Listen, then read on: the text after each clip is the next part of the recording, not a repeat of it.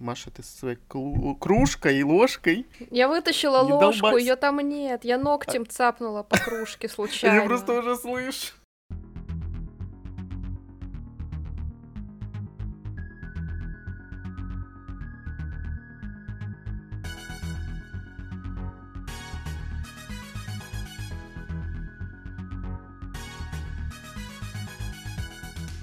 Всем привет! Привет. С вами книжный подкаст Reds and Heads. И мы его ведущие Игорь и Маша. Сегодня тема нашего выпуска 18+, скорее всего, будет стоять на этом выпуске, потому что это тема про остросоциальные книги, и, собственно, в этих книгах какие темы затрагиваются, если это остросоциальные. Также мы расскажем вам о хороших и плохих книгах, в которых это все используется, ну и расскажем свое мнение вообще на каждую, наверное, из тем, а может быть и нет. Начнем с того, что мы вообще как-то не относимся, как правило, к вот этим вот темам, то есть, допустим, расиз... с расизмом мы не сталкивались с тем же, Мгм.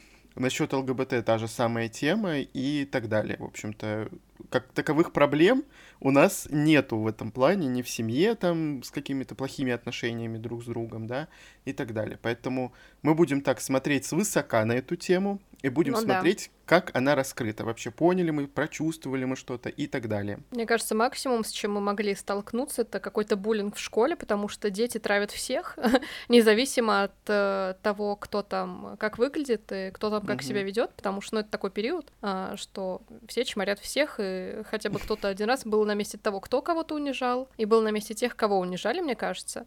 Но вот э, по воле судьбы в нашей сегодняшней подборке чего-то подобного не окажется, скорее всего, потому что сейчас на первый план в мире вышли совсем другие темы, и вы это знаете, если погружены в какую-то массовую культуру, начиная от э, тех же сериалов массовых популярных, а, которые выходят э, на том же Netflix, от фильмов Диснея, которые являются якобы экранизациями сказок, но на самом деле они скорее представляют какие-то отдельные произведения, лишь вдохновленные мотивами этих самых сказок. Мгм. И заканчивая вот теми же книгами, которые мы сейчас с вами активно покупаем и читаем.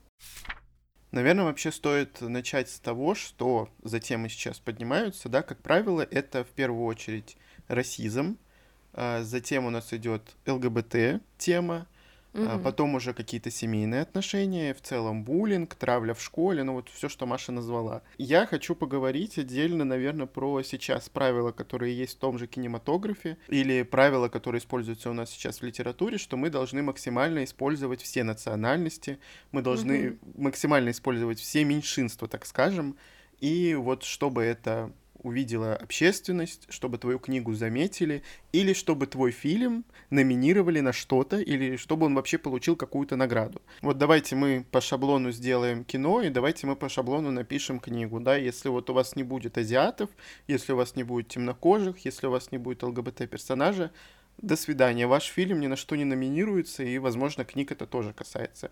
Я это считаю антитолерантностью на самом деле, потому что мы в первую очередь выделяем людей по их каким-то качествам, по их каким-то особенностям, да, и это очень плохо, потому что расизм тот же, мне кажется, это просто выделение людей на какие-то вот э, признаки. Зачем это делать? Я не понимаю. Мне кажется, мне было бы неприятно быть темнокожим человеком, если бы я снимался в фильме, и меня бы взяли как темнокожего. Вот смотрите, вот, пожалуйста, нам нужен такой актер. Но э, мне кажется, это абсолютно неприятно. Это еще хуже, чем, ну, может быть, не еще хуже, но это сравни э, с тем, что вообще происходит и происходило раньше в мире касательно темы расизма. То же самое там в сюжете, да, мы добавляем это потому что надо, а не потому что действительно вот там режиссер, сценарий, ну, кто создает или кто пишет книгу, что он чувствует, что этот персонаж там должен быть вот именно такой, а не потому что ему, на- его надо наделить вот этими какими-то качествами придуманными. На самом деле в книгах тоже есть такое условное правило, то есть только если Оскары и так далее, они закрепили это прям э, в требованиях, которые необходимы для того, чтобы иметь возможность быть номинированным на вот Мгм. получение этой статуи, нагр- золотой прекрасной, а, то в книгах э, просто считается, что если у тебя есть вот это самое diversity, ты, скорее всего, а, получишь какое-то признание, станешь э, бестселлером и так далее. То есть, если в книгах э, чего-то такого нет, скорее всего, оно пройдет мимо. А если там Мгм. будут какие-то вот такие вещи, они уже реально как э, требуемые шаблоны. То есть, вот как мы не так давно, может быть, мельком обсуждали, что а, ромфанд пишется по определенной структуре, там обязательно должны быть определенные шаблоны и так далее, то вот сейчас в современной литературе тоже должны быть такие вот вещи. угу. скажем так. Хотя вот, ну, это не обязательно требования, но они, скажем так, негласные. И на самом деле вот эта история начиналась очень э, хорошо, потому что было понятно, что весь мир, э, устыдившись того, что какое-то количество времени назад он угнетал людей, которые отличаются от большинства на этой планете, и решил вот так это все исправить. И это у нас ушло в какие-то вот, если честно, дебри, потому что начиналась эта идея как возможность э, всех сделать равными, а показать, что и такие люди там условно и темнокожие, и нетрадиционной ориентации, еще какие-то необычно выглядящие и так далее, имеют право на то, чтобы тоже сниматься в кино, на то, mm-hmm. чтобы быть героями какими-то, которых, ну, не специально, но часто обходят стороной, потому что не имеют никакого к этому отношения те, кто пишет какие-то произведения и так далее, то сейчас это скорее наоборот, мир стал каким-то очень обидчивым, потому что если там что-то не упомянули и так далее, все начинают массово обижаться. Mm-hmm. И действительно, вот в первую очередь стараются следовать каким-то критериям, вместо того, чтобы просто хорошо делать свою работу, хорошо делать э, свои произведения. Не хочется, конечно, никого в этом плане осуждать, но что-то чем дальше, тем у нас э, вот культура какая-то становится очень странная, непонятная и очень насыщенная скандалами, потому что даже если в игре в одной кто-то там не так пошутит в сторону какого-то персонажа, начинаются массовые просто mm-hmm. атаки разработчиков, начинаются массовые а, повальные оценки со стороны и изданий, и самих игроков. То есть, ну, я говорю в данном случае сейчас про ситуацию, которая была за Last of Us, второй частью, если вы знаете, то э, можете понять, почему там китайское сообщество обозлилось, скажем так, против э, этой игры, против разработчиков, против системы mm-hmm. консоли в принципе. И вот это, если честно, уже, ну, too much для меня. Мне кажется, что, ну, искусство, сериалы, книги, игры, в том числе тоже искусство и так далее, они не должны быть вот э, на таком уровне. Мы должны быть немножко выше. А, каких-то вот этих людских э, критериев социальных, э, независимо, конечно, от того, что искусство все равно социальное во многом. В общем, мне это очень сложно объяснить. Я не хочу просто, чтобы это уходило и дальше в какие-то крайности. Ну, это на самом деле уже какой-то просто абсурд, потому что реально любое слово, которое ты там скажешь в какую-то сторону, тебя забулят. Но это, конечно, у нас в России как-то не распространено, это за рубежом распространено. Вот что бы ты ни сказал, они даже любят лезть в какие-нибудь дебри, там, что человек говорил 10, 20, 30 лет назад, и начинать его потом не знаю, угу. хейтить, отменять, да, у нас есть да, за рубежом да, да. такая тема отмены вообще человека. Это очень странная история. Я не вижу в этом никакого смысла. Вы боретесь за то, чтобы мы были все равны, или чтобы нас также продолжали разделять по каким-то качествам? По качествам, там, я не знаю, веса, цвета волос, цвета глаз, угу. там, роста и так далее. Ну, то есть всего вот этого. Но это странно, скажите, да, это то же самое, что разделять по цвету волос людей. И что, ну, мы да. друг друга будем за это булить как-то, я не знаю, но это какая-то действительно тема странная, вот то, что сейчас происходит. Мне это абсолютно не нравится. Это уже до смеха доходит, это реально какой-то абсурд и сюр. Поэтому каждый раз, когда я вижу вот что-то подобное, ну, не знаю, испанский стыд только испытываю исключительно. На самом деле сейчас мир очень так стремительно меняется, но при этом ты правильно заметил, что все стараются в том числе оглядываться назад и выискивать а в поступках десятилетней давности там у режиссеров, у актеров, у их знакомых какие-то ситуации двоякие, которые сейчас mm-hmm. уже с современным сознанием по-другому вообще воспринимаются. И, ну, это глупо, потому что 10 лет назад все было гораздо проще, об этом никто не заморачивался, если честно. Но я как бы считаю это немножечко все двуличным, потому что я всегда mm-hmm. помню, что в первую очередь какой-то несправедливости вопят люди, которые выгнали индейцев с их родной земли, и которые просто, ну, этот народ вырезали, считай, mm-hmm. и которые загнали их в резервации, где они живут до сих пор. Об этом почему-то никто никогда не вспоминает. Единственный раз, когда я увидела это в культуре, это не так давно выходил фильм, ну, лет пять на, на самом деле уже, или шесть, уже давно, наверное, который назывался «Ветреная река», по-моему, и, по-моему, это чуть ли не единственный вот фильм за очень много времени, когда хоть кто-то затронул проблему того, что в Соединенных Штатах э, проблемы с индейцами в том, что о них никто не заботится, в плане, что их не защищает государство, угу. и поэтому очень часто там какое-то количество в году пропадают индейцы, и их просто никто не ищет, потому что, ну, полиции штата плевать, угу. так как э, это, ну, жители резервации, они никому не нужны. То есть, и это очень, ну, для меня это перекрывает сразу все, к сожалению. Хотя, конечно, ну, начиналась, опять-таки, повторюсь, эта идея хорошо, потому что мир хотел, чтобы люди все почувствовали себя равными, все почувствовали себя одинаково значимыми, но в итоге имеем, что имеем. Тем не менее, это продолжает порождать какие-то книжки, какие-то фильмы и так далее, которые доходят в том числе и до нас, потому что на самом деле mm-hmm. Россия в этом плане немножко обособленная страна, так как мы лишены этого всего. У нас не было вот этого рабства когда-то там, угу. а, у нас не было таких прям проблем с, опять-таки, другими нациями, я бы сказала, потому что у нас страна очень большая, и в ней живет очень много народов. Mm-hmm. У нас есть и южные какие-то нации, которые, ну, темные, там, темноволосые, а, загорелые, темноглазые, и есть при этом более восточно выглядящие какие-то нации, а, и мы все считаемся условно русским народом, да. Угу. Поэтому, что касается расизма, мне кажется, нам это немножко далеко. Хотя, конечно, вот проблема ЛГБТ, особенно сейчас, остро встает, когда у нас выходили всякие законы, за которых э, те же книги о представителях ЛГБТ вынуждены паковываться в прозрачный целлофан со значком 18+. Ну, я вообще молчу вот насчет этой пропаганды той же, да, из-за которой у нас 18 плюс происходит сейчас с книгами, в которых нетрадиционные отношения описываются, даже без каких-либо постельных сцен, да, которые реально 18 плюс. Ну, пропаганда, мне кажется, это отдельная тема. Это то же самое, что навязать человеку, который не любит, не знаю, там молоко какое-нибудь, люби молоко. Вот просто люби молоко. Ну, это странно, мне кажется, очень странно. И вообще у нас в России, как я понимаю, я, конечно, особо не проверял эту информацию, Popcorn Books первые выступили с такими книгами, которые вот так вот открыто говорят на какие-либо остро социальные темы. И потом уже после них издательства так подключились, то что это продается, это интересно, и давайте мы тоже будем покупать книжки и про ЛГБТ, и там, возможно, какие-то книжки про расизм, и там еще какие-то остросоциальные, та же «Стрельба в школе», допустим, вот недавно mm-hmm. книга прогремела, 19 минут, по-моему, она называется, Джоди mm-hmm. Пиклд. Вот, это тоже тема, это, конечно, тема Америки, хотя и у нас тоже недавно эта тема случилась. Да. Да, вот, и там происходит это с регулярностью, и это ужасно. Но я считаю, что, конечно, нужно на это обращать изначально взрослым людям, потому что в этом виноваты явно не дети, которые это делают. Но это тоже отдельная такая тема. И вот Popcorn Books, они такие вышли сразу с э, пачкой каких-то книг, которые задевают как раз-таки вот эти проблемы. И вот мы хотим назвать книги хорошие и книги плохие не только от Popcorn Books, а в целом.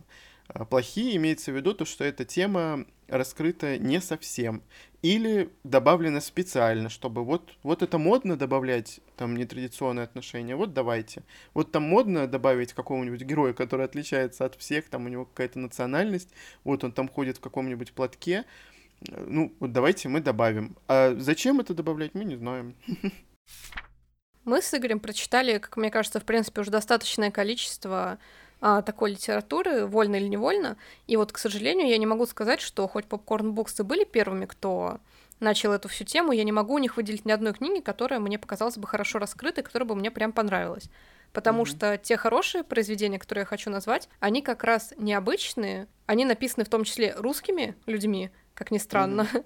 И, наверное, первая книга, которую я хочу назвать, я прочитала ее относительно недавно, это «Исчезающая земля» Ее написала Джулия Филлипс, которая приезжала в Россию на один, по-моему, учебный год. Она жила на Камчатке. И эта книга внезапно вот американского автора про Камчатку. Уже это показалось мне необычным. Она, кстати, вышла у издательства «Миф», которое начало издавать художественную литературу и издавать mm-hmm. в таком очень прикольном оформлении, как мне кажется. И поэтому вот я бы посоветовала обратить на это внимание, в том числе, если вы хотите почитать что-то необычное. И она затрагивает такую проблему, которая а, очень важна для России. Я не знаю, насколько она важна для всех остальных стран. О том, что пропадают две девочки на Камчатке. Это, считайте, ну, не прям глушь мира, но это очень далеко от столицы, mm-hmm. от более развивающихся регионов. То есть, ну, это такая действительно глубинка, которая существует как бы отдельно от вот ядра нашей страны, и о которой мало кто знает, на которую мало кто приезжает. Там пропадают эти две девочки, они школьницы, их начинают искать, но найти как бы не могут, потому что ресурсы там ограничены, сами понимаете, люди, в принципе, все друг друга знают и вот пытаются как-то помочь, но у них э, есть с этим ряд сложностей. Несмотря на то, что эта книга не идеальна, я не поставила ей наивысшую оценку, но мне было важно прочитать от э, американского автора что-то настолько пропитанное вот русской какой-то культурой, там есть и приметы времени, и приметы наших каких-то а, брендов, как ни странно, хотя они прямо не называются, но ты все равно узнаешь в этом вот э, русскую культуру.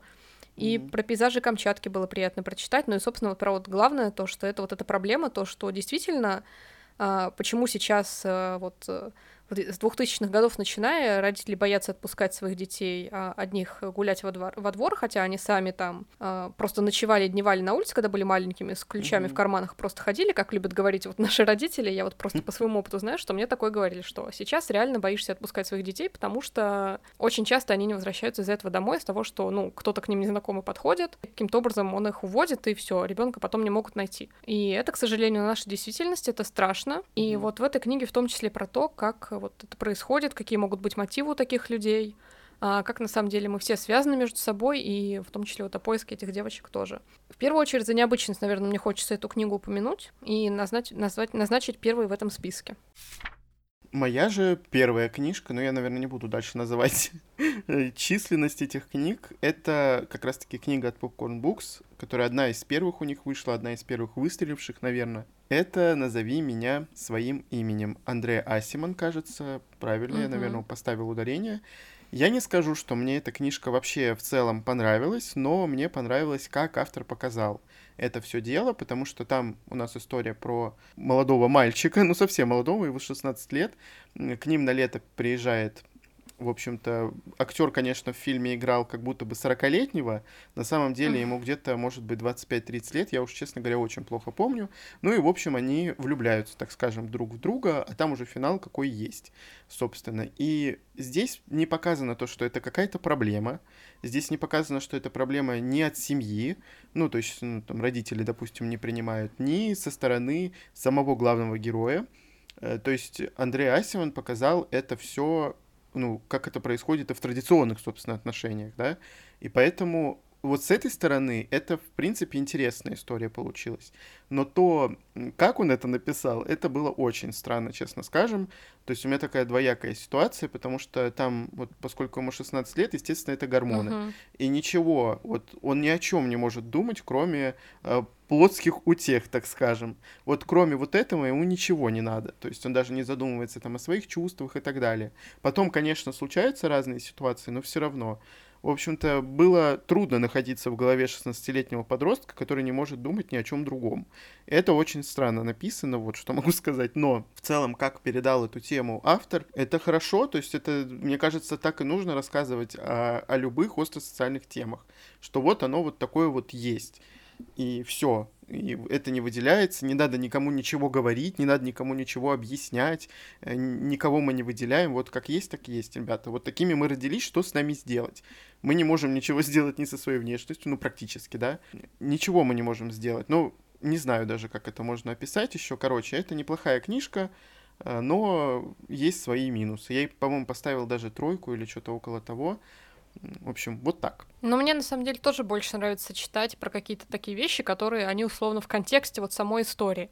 То есть не делать mm-hmm. из этого основную проблему, да. а вот э, прочитайте, как страдает бедный там человек, как его все угнетают, не будьте такими. Ну, то есть это не усваивается никогда. Гораздо интереснее и приятнее читать, когда ты просто читаешь про персонажа, про его какую-то историю, и ты понимаешь, что вот у него есть какие-то чувства, из-за которых он там переживает. Они прямо в лоб тебе не транслируются никак, но ты видишь mm-hmm. по ситуациям, что он не такой, как все, скажем так, пытается эту проблему решить, он пытается с ней там смириться и так далее. И через вот это понимание персонажа ты приходишь к пониманию того, что, ну, это все нормально.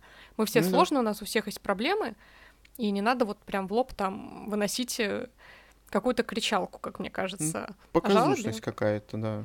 Вот действительно Просто про такое это... приятнее читать. Мне вот не нравится, когда это выносится вот так вот все реально. Да, есть, конечно, проблемы, которые нужно выносить, а там вот эта стрельба в школе. Угу. Но вот что-то касаемо особенностей человека, нужно это показывать, вот то, что мы такие есть. Все мы ничего не можем исправить, и общество нас тоже не может исправить. И при этом там показано то, что там нет никакого угнетения, там просто вот отношения двух людей. Но они необычные просто, ну, нетрадиционные, так скажем. Сейчас, конечно, они уже для всех обычные. Угу. Следующей книгой я хочу назвать «Калечину-малечину» Евгении Некрасовой. Это как раз русский автор, который написал эту историю. И она больше про э, неблагополучные семьи, которые, опять-таки, у нас в России, к сожалению, частое явление. Это угу. про либо неполные семьи, либо про семьи, в которых процветает алкоголизм, наркотики, а, насилие и так далее, и в которых вынуждены расти дети. А, в книге «Колично-молично» как раз есть маленькая девочка, которая страдает, ее мама постоянно работает, не бывает дома, ее бьют, потому что у нее напивается отчим, он бьет ее, и ее маму, и ее некому защитить, и в какой-то mm-hmm. момент вот эта девочка находит у себя в доме кикимору маленькую, а, даже сначала непонятно, если честно, она ее выдумала, или она явилась как такой защитник ее, но благодаря этой кикиморе девочка начинает э, обретать э, храбрость, обретать силу и как-то справляться с жизнью, в которой живет. Потому что там был прям момент, от которого мне стало жутко, если честно. Это единственная книга, от которой у меня волосы дыбом встали, вот серьезно, в какой-то момент. Я думаю, Кикимора, да? даже скажу, потому что ну, я такого не читала нигде, надеюсь, что я такого больше не прочитаю нигде, но, если честно, это вот еще дело было в том, как оно было написано. Это про то, mm-hmm. как вот эта маленькая девочка, у нее были, у нее прям все навалилось в этот день, у нее были проблемы в школе. Она боялась вернуться домой, потому что она знала, что за эти проблемы она гребет. И она возвращается домой и понимает, что у нее до прихода там родители есть не, немного времени. Она просто включает газовую плиту, закрывает все окна на кухне и ложится на пол. А ей там 7 или 8 лет, что-то такое. Я mm-hmm. просто так офигела вот от этого. Я не знала, что так бывает. Ужас. Реально, ну это прям ужасно. Автор еще это так написал, что я сама аж тряслась из-за этой девочки, из того, что вот ее дома отругают за там урока труда или за чего-то еще. То есть она прям очень это хорошо писала, прям состояние передано максимально достоверной. В целом эта история такая достоверная, к сожалению, из-за этого я не раз там бросалась, ну, не в слезы, но подкатывала, mm-hmm. скажем так. Мне кажется, это не та ситуация, когда стараются разжалобить, а это реально просто отражение вот тяжелой mm-hmm. действительности, которая, к сожалению, в глубинках особенно бывает. Я вот каждый раз, когда что-то такое читаю или смотрю, благодарю. Не знаю, кого благодарить, конечно. Всех, видимо, за то, что вот у меня такая семья, какая у меня есть семья. Угу. И что меня никогда, допустим, не ругали за там тройку или за двойку какую-нибудь, потому что это моя ответственность, это моя домашняя работа, это мое обучение, и я должен быть ответственен за него, и мне всегда это в голову как бы вкладывали, и то, что ты получил тройку, это ты виноват. Как бы мы тебя ругать не будем, но ты сам посмотри, что у тебя происходит. И я как-то, видимо, исправлялся. И, блин, конечно, если бы такая была ситуация, это, это ужас. Я знаю, что таких ситуаций очень много, кстати. Uh-huh. Случается в семьях, это ужасно. Особенно, когда связано это с оценками, которые, ну, ну, они просто ничего не значат. Они даже не значат, умный ваш ребенок или нет. Угу. Следующая книга, которую я бы хотел назвать, мы читали ее вместе с Машей, точнее, я сначала ее прочитал, потом она. Это не такая, как все. Она на самом деле вот относится, наверное, к «Назови меня своим именем» также. То, что там присутствует героиня, которая, в общем-то, ограничена в своих движениях, так скажем. А, она, в общем, колясник, и я единственное, я не помню, почему так случилось, но, в общем-то, и не важно. И там настолько показано это, ну как это сказать даже, сильно, что ли, то есть это обычный человек с какими-то обычными своими особенностями, ничем не отличающийся от любого другого. Она что-то может, что-то не может. И это очень хорошо показано. Э, на самом деле, вот у нас недавно тоже такая тема была, и мы опять назовем эту книжку тоже, но вот здесь вот мне это очень сильно понравилось. Вот насколько автор не выделила то, что там это какая-то для нее проблема, то, что она э, там сидит и пытается разжалобить кого-то, или автор пытается разжалобить, да, кого-то. Я, кстати, забыл назвать имя автора, это Марк Леви. Угу. И это как-то показано реально сильно. Вот так вот и надо показывать какие-то такие вещи, а не со стороны того, что это проблема человека, и вот он должен с этой проблемой справиться. Очень хорошо и показательно. Наверное, что-то подобное можно сказать и про книгу Мариам Петросян «Дом в котором», а, потому что почти все герои ее книги, они так или иначе отличаются от обычных людей. У них есть и инвалидность, у них не хватает каких-то там конечностей, или они тоже не могут ходить, у них есть и слепые персонажи, и неразумные персонажи но mm-hmm. все они прекрасно существуют между собой, и их различия не, как бы не делают их белыми воронами в доме, в котором, ну, условно, рады всем. Они спокойно существуют в своих стаях, им помогают, они получают поддержку, и их не выделяют как каких-то там изгоев. Несмотря на то, что книга, конечно, вот вообще не про это, ну, а, да. Но не обратить внимания на подобное было очень сложно, потому что, ну, ты невольно сравниваешь с обычной жизнью и думаешь, блин, а вот в какой-то обычной школе там им бы очень пришлось несладко, скорее всего. Или что-то такое. И последняя, наверное, книжка, которую я бы отнес к хорошим книгам, это «Белый Алиандр» Джанет Фич. Кажется, Джанет или Джанет, не знаю, как ее правильно там ударение ставится. На самом деле это очень тяжелая книга, потому что она рассказывает о девочке, мать которой сидит в тюрьме, за совершенное преступление. Она убила человека, это, ну, не спойлер никакой. и ей приходится из семьи в семью переезжать. Ну, естественно, вы представляете, да, какие там люди бывают разные, и там и насилие всяческое, и плюс еще какие-то, я не помню, там было изнасилование или нет, но это тоже достаточно такая остросоциальная тема. И тоже и буллинг какой-то, и вот а как в «Калечине-малечине» Маша рассказывала, она сама с собой практически разговаривала, и то есть она нашла такую свою сторону, с которой она разговаривала, и с которой она как раз-таки набрала, набралась сил, чтобы идти дальше и справляться с этими вот проблемами. Это очень сильная книга, но она очень, конечно, тяжелая, потому что там вот это нагнетение всего. Единственное, это не показано тоже, что вот это специально автор добавляет. Нет, это достаточно естественно происходит, потому что все со своими тараканами как бы, и вот там не очень, естественно, благополучные семьи какие-то, и тоже и наркотики, что там еще и алкоголь был, ну это, в общем, ужас какой-то просто, но благо, ну, я не буду рассказывать, что благо, ну, в общем, тяжелая книжка, и я долго ее читал, очень долго, не знаю, это слишком для меня, но все равно мне она очень понравилась приятно, что мы все равно смогли найти что-то хорошее, и угу. не обижательно за то, что мы говорим хорошее и плохое, так как будто мы привыкли на все развешивать такие однозначные ярлыки. Но дело просто в том, что в некоторых книгах, в которых обозначены какие-то социальные проблемы, а, на самом деле эти проблемы либо не реализовано хорошо, либо написано так, что ты просто не можешь читать эту книгу, ты не получаешь никакого удовольствия от чтения, и, ну, ты чувствуешь, что это было вот создано просто ради того, чтобы написать ради diversity, скажем так, вот этого. И, к сожалению, mm-hmm. я уже говорила, что Popcorn Books таких книг много, они, конечно, молодцы, что сделали вот такое огромное дело, то, что они подтолкнули всех издателей сдавать нечто подобное. Мы теперь знаем, что вот у АСТ есть любовные а, серии, где только нетрадиционные отношения, например, mm-hmm. и другие издательства какие-то тоже это издают. Но как бы проблема в том, что я любовные романы читать вот не особо люблю, в которых э, любовь это главная линия, и mm. мне вот таким образом попалась автоквирография в последний раз на самом деле. Она меня очень зацепила своей аннотацией не потому, что там а, обещали ЛГБТ, а потому что там говорилось о том, что парень, который заканчивает последний класс школы, а не знает, какой факультатив ему выбрать, и он оказывается на писательском семинаре, где им за остаток э, вот семестра надо дописать роман. Но mm-hmm. у него тут случается необычная влюбленность, это его отвлекает, как бы непонятно, сумеет он написать этот роман или нет. Я подумала, вау, это тема про писательство, мне всегда это безумно интересно, интересно, а тут еще и ЛГБТ будет, ну, типа, окей, я нормально к этому отношусь, думаю, почитаю. Но оказалось, что это настолько ширпотребный любовный романчик, который, вот, я не знаю, должны в метро продаваться вот э, на картонках, Отдаваться бесплатно. Потому что, ну, это не литература, а просто какая-то сублимация, если честно, потому что главный герой, он влюбился в первый же день, вот э, когда увидел этого парня, влюбился просто в его внешность, судя по всему, и он mm-hmm. не придумал ничего лучше, как писать роман вот про то, что он влюбился в этого парня, как он живет в каком-то маленьком нетолерантном городке, где он вынужден скрывать свою ориентацию, хотя родители и вся семья его безумно поддерживают. Mm-hmm. А, при этом, несмотря на то, что его безумно поддерживают, он постоянно чувствует себя угнетенным каким-то. Я думаю, странно, тебя же поддерживают, тебе родители постоянно говорят, что ты классный, ты особенный и так далее. И вот эта любовная линия, блин, абсолютно идиотская с вот этим парнем. Короче, про писательство, чтобы вы понимали, там не было ничего. Как я говорила Игорю, это был просто неудачный антураж. Неудачный, потому ну, что, да. ну, он даже антуражом не послужил особо.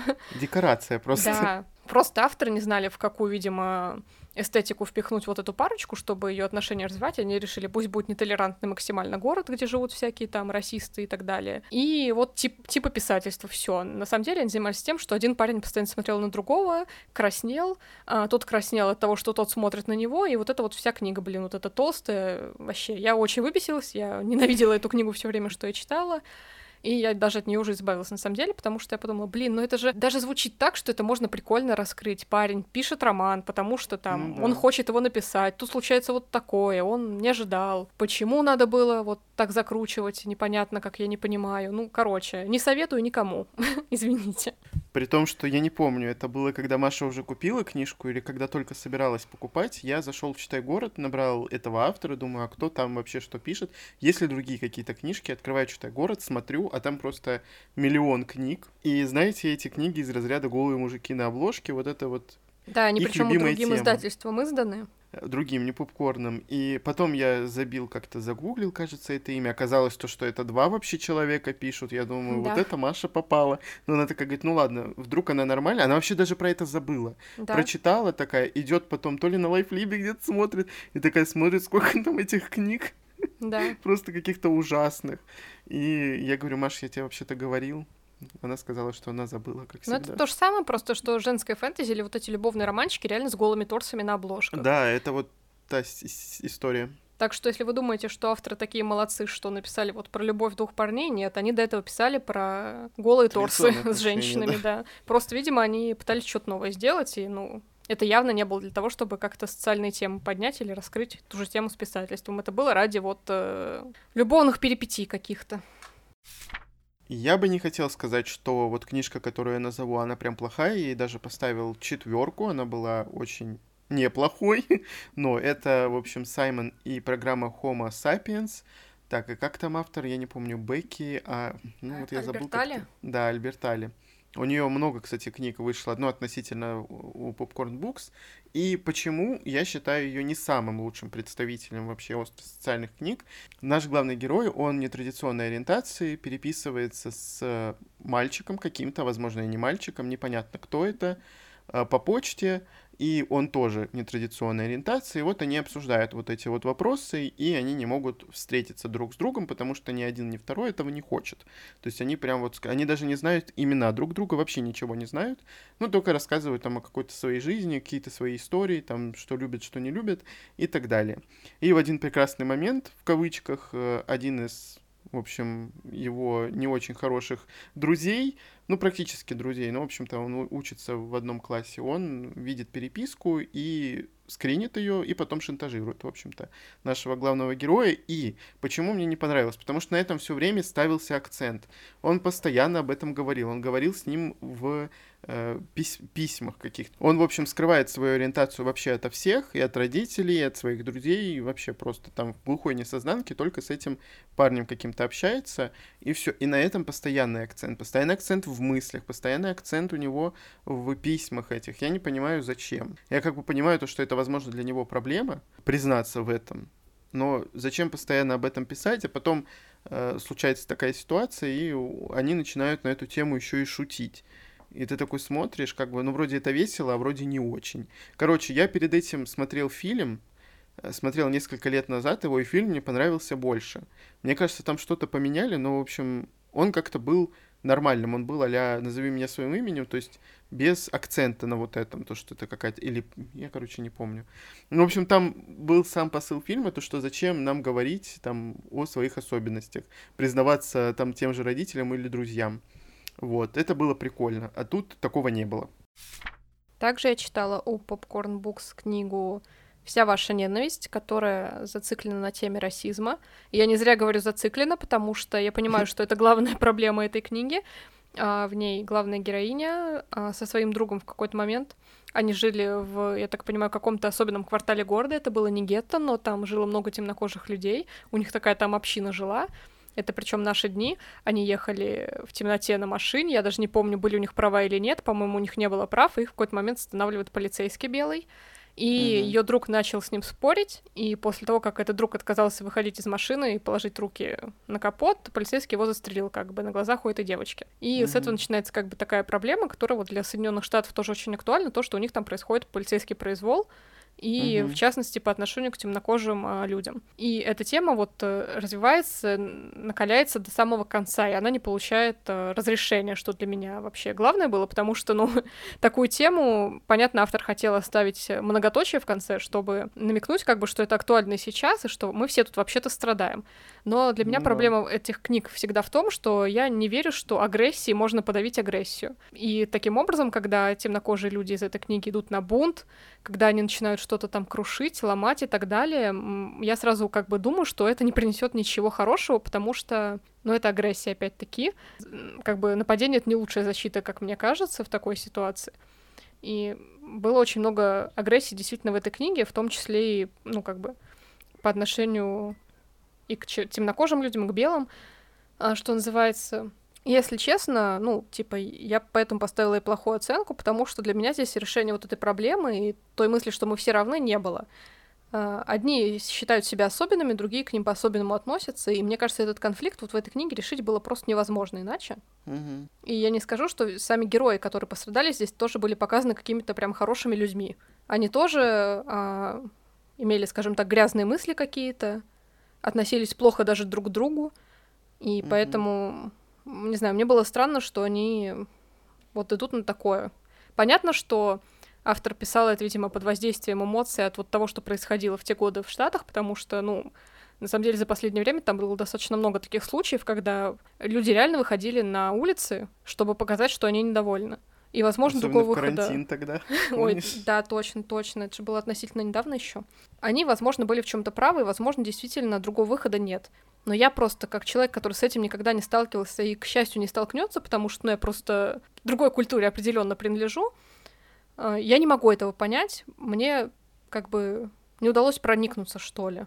Как бы это грустно не звучало, возможно, но проблема действительно в том, что я какая-то там черствая, что мы тут много чего не понимаем на самом деле, и что все это правильно, потому что, ну, типа, знаете, говорят, что все изменения начинаются с радикалов, все хорошие изменения, и так было и с феминизмом, например, но Мгм. почему-то я вот э, не знаю, мне сложно поверить, что с каждым годом все будет так ухудшаться и ухудшаться, потому что, по-моему, вместо того, чтобы приходить к каким- к какому-то развитию, мы, наоборот, заходим в тупик с этими условностями всякими.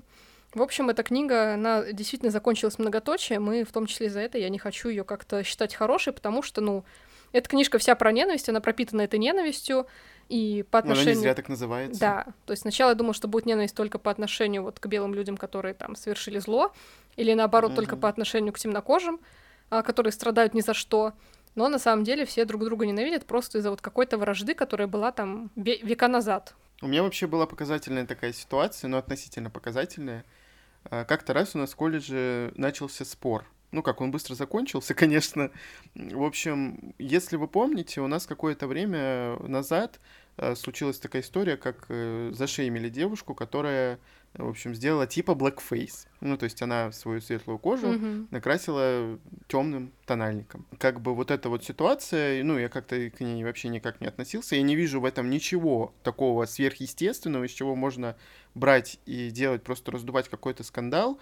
Почему нет? И, короче, я просто так решил на обум э, со своей однокурсницей, ну, одногруппницей, в общем, сказать ей, а если бы темнокожий взял и использовал вот светлый, ну, на- как наша, нашего цвета кожи, тональный крем, это было бы расизмом? Нет. Нет, это не было бы расизмом, потому что белые не были в рабстве, ребят. Ну да, белый народ никогда не был угнетен никем никогда. То есть у нас расизм это исключительно относится к темнокожим, которые были в рабстве. Ну и к азиатам, по- потому что они тоже когда-то ну, кем-то подожди. угнетались.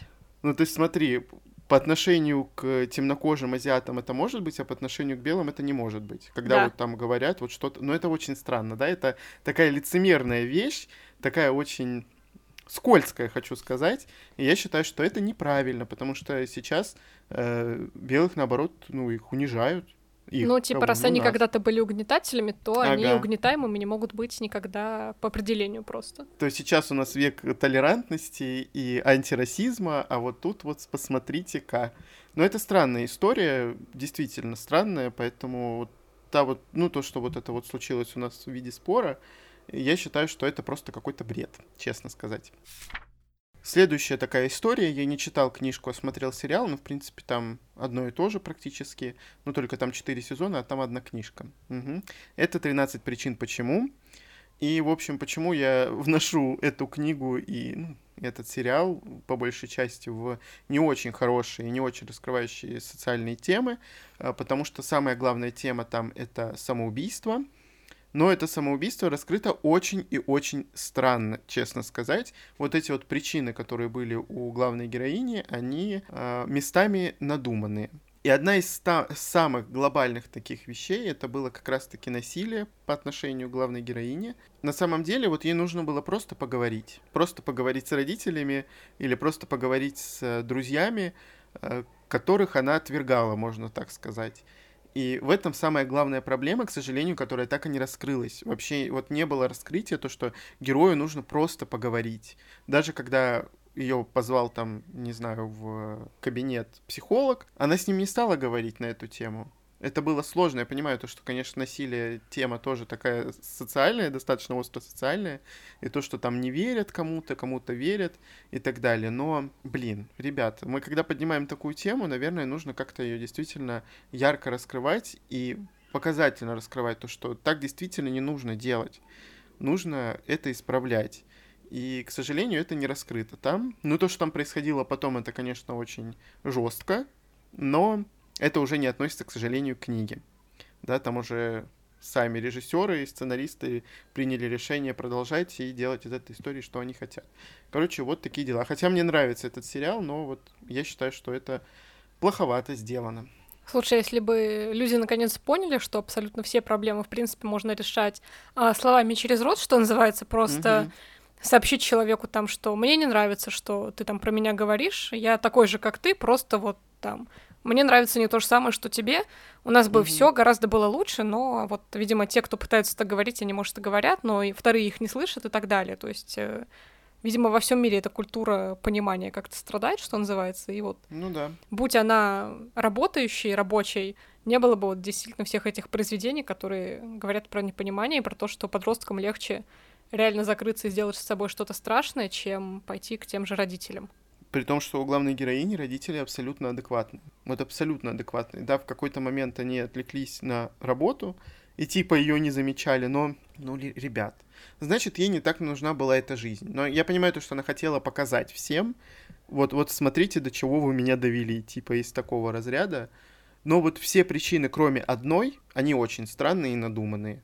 По-моему, это была самая последняя причина, самая важная, так скажем. И, ну, я Меня гораздо больше смутило, что она оставила всем людям кассеты и написала, что вы все являетесь причинами ну, того, что я, я ушла говорю. из этой жизни, да. Она просто хотела показать, вот посмотрите, что вы ну, со мной это просто отвратительно э, да? перекладывать вину за свой поступок на людей, которым 16 лет, как и тебе, и которым с этим жить всю жизнь. И, ну, которые все, они все пострадали по итогу потом. Ну, конечно, это в книжке раскрывается плохо, но дальше в сериале это раскрывается, ну, показательно достаточно. Ну, не знаю, это бред какой-то, честно сказать. А потому что, я не знаю, случались ли такие ситуации, когда дети то же самое делали, насмотревшись или начитавшись эту книгу. Я слышала, что были такие ситуации. Ну, посмотрите, как круто. Я сейчас всем покажу. Что Все пошла волна самоубийств по миру после вот этого сериала, после первого сезона. Под... Да, вот потому что это было не раскрыто. Это было не показано ни в книге, ни в фильме фильме, не в экранизации.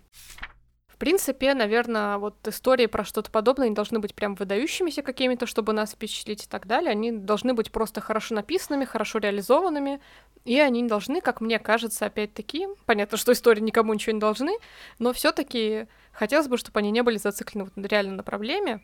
И мы с Игорем также прочитали одну книгу еще у Popcorn Books, которая называется «Я рожден или я рождена для этого», а, про девушку, которая мечтала попасть на концерт одной бойс-группы, бойс-бенда, скажем так, и она отправляется вместе со своей интернет-подружкой а, в Лондон, по-моему, да? Угу. Чтобы, наконец, увидеть своих кумиров, и судьба ее сталкивает с одним из главных солистов этой группы, э, с квир-персонажем, за которым она особо пристально следит и с которым она всегда себя рядом как-то воображала. То есть никто не знает то, что этот персонаж на самом деле, ну, трансгендер. Разве? И... А, не точно, да. они же скрывали. И на самом деле, почему вот мы внесли эту книжку в не очень хороший, потому что там все вот эти вот особенности персонажей, э, да, там главная героиня мусульманка, э, вот один из главных героев, он трансгендер, ну вот есть и есть, понимаете? Ну, в данном случае ни, никакого ни раскрытия не было, ни показательных ситуаций не было никаких, ни проблематики как таковой не было. То есть не было ничего, по сути. Вот, вот давайте посмотрим на вот наших картоночек вот таких вот. Вот у них есть особенность, на них написано вот а как имя и вот их особенность. Но это странно. Это очень странная реализация, явно добавлено. Вот я вот прям чувствовал, что это добавлено специально. Вот чтобы было там, чтобы эта книжка обсуждалась, вот посмотрите, вот такие вот у меня персонажи. Я так понимаю, вообще эта книга позиционировалась как столкновение двух миров, то, что мир шоу-бизнеса условно сталкивается с миром фанатства, и мне mm-hmm. очень хотелось на это посмотреть, потому что ну, это такая частая тема, потому что у всех, э, мне кажется, хотя бы раз в жизни были какие-то в юном возрасте кумиры, и кто-то представлял себя там с какими-нибудь актерами, там, с какими-то певцами и так далее. И mm-hmm. хотелось вот посмотреть, как автор вот эту тему юности а, мечты даже юности сумеет раскрыть, но, если честно, вот даже этого почему-то, как мне кажется, не получилось, потому что и у тех, у других особо не было проблем. Единственное, что хочу сказать в защиту, что а, вот этот персонаж, который а, участник бойсбенда, были раскрыты, в принципе, с одной стороны, его панические атаки и вот эта его а, боязнь фанатов, потому что он боялся того, что на него бурно реагируют, боялся то, что его там могут задавить, зашибить и так далее. И вот это было раскрыто, то, что он оказался не готов угу. к такой славе физически. Ну да. И типа вот это важная часть, что мы, когда видим наших кумиров, мы не задумываемся о том, что им на самом деле тяжело. Хотя, мне кажется, уже сейчас это и так все понимают, потому что сейчас мир повально увлекается кей-попом, и когда все вот э, начинают узнавать что-то про своих любимых там исполнителей корейских, они понимают, что те пашут просто, ну, 20 часов в сутки, 4 часа спят в лучшем случае, а, потому что у них там и танцы, у них и какие-то съемки, у них и репетиции, у них и вокал, у них и все-все, и им нельзя при этом иметь отношения, за ним постоянно следят, они там имидж какой-то должны соблюдать, то есть у них реально там условия как в армии, а, на самом деле. И Какое сейчас... рабствие у них условия. Ну да, на самом деле, если честно, это гораздо больше ближе к действительности. Мы, возможно, никогда об этом не задумывались, и вот автор в том числе хотела это показать, но все остальное, если честно, как-то раскрыто вот э, не было, на мой взгляд, тоже. Понятно, что мы сами сказали, что о своих проблемах не надо кричать на каждом углу, ну, просто не надо о них кричать, просто показывайте эти проблемы, да, или свои какие-то особенности тоже показывайте. Но вот они даже про продемонстрированы не было, они просто обозначены были словами в тексте. Mm-hmm. Что там я там такая, это все. Дальше да. это никак не играло никакой роли. Просто вот автор, видимо, она либо была фанаткой One Direction, либо фанаткой... По-моему, Jonas Brothers она любила. Или вот фанаткой, да, как Маша говорит, Jonas Brothers, я не знаю кого. И она особо шоу-бизнес она не изучала. В общем, у нее вот, вот это вот есть и все как бы как она представляет все это. Но внутренней вот этой вот какой-либо кухни, там обсуждений и так далее вообще не было. Вот серьезно, как-то это было очень странно показано. Это неплохая книжка, развлекательная, как бы чего мы от нее требуем, по сути. Но все равно хотелось бы раскрытия чего-нибудь еще. И шоу-бизнеса побольше, и побольше именно каких-то там их проблем и так далее. Ну, и вообще ситуация, которая там произошла, в целом весь сюжет, он такой странный. Хочу сказать, странно-сказочный. Ну, в общем, подводя итоги, я могу сказать, что мы с Игорем, в принципе, были бы, наверное, даже заинтересованы читать какую-то такую литературу, если бы она была написана и раскрыта хорошо. А, но, mm-hmm. к сожалению, вот читать просто diversity ради diversity нам не очень интересно. А сейчас э, очень много что такого на самом деле. Это то же самое, что вот эти одинаковые клише в Янкадалте на самом деле. А, только вот эти одинаковые проблемы, которые, ну, не особо раскрыты, они просто упомянуты для того, чтобы быть упомянутыми в тегах книги, видимо, чтобы она лучше продвигалась mm-hmm. как-то по рынку и так далее. И нам хотелось бы найти, возможно, что-то хорошее, что-то, что будет э, и необычным, и при этом хорошо написанным, но пока, к сожалению, как-то вот не срастается. Те книги, которые выходят, которые, казалось бы, должны сподвигнуть читателя обратить внимание на эту проблему или как-то, ну, понять, что он должен относиться толерантно ко всему в этом мире, потому что, ну, все мы, по сути, равны все равно, и ничто не делает mm-hmm. нас отличающими друг от друга в плохую сторону. А, мне кажется, вот из того, что мы сегодня назвали, эти книги вот как-то этому всему не способствуют. Но все равно мы были рады поговорить на эту тему и будем надеяться, что этот выпуск вам понравился, несмотря на то, что он такой неоднозначный, сложный. Обязательно пишите свои комментарии к нему и помните, что мы будем видеться с вами и дальше каждую среду на всех подкаст-платформах. Всем пока. Пока.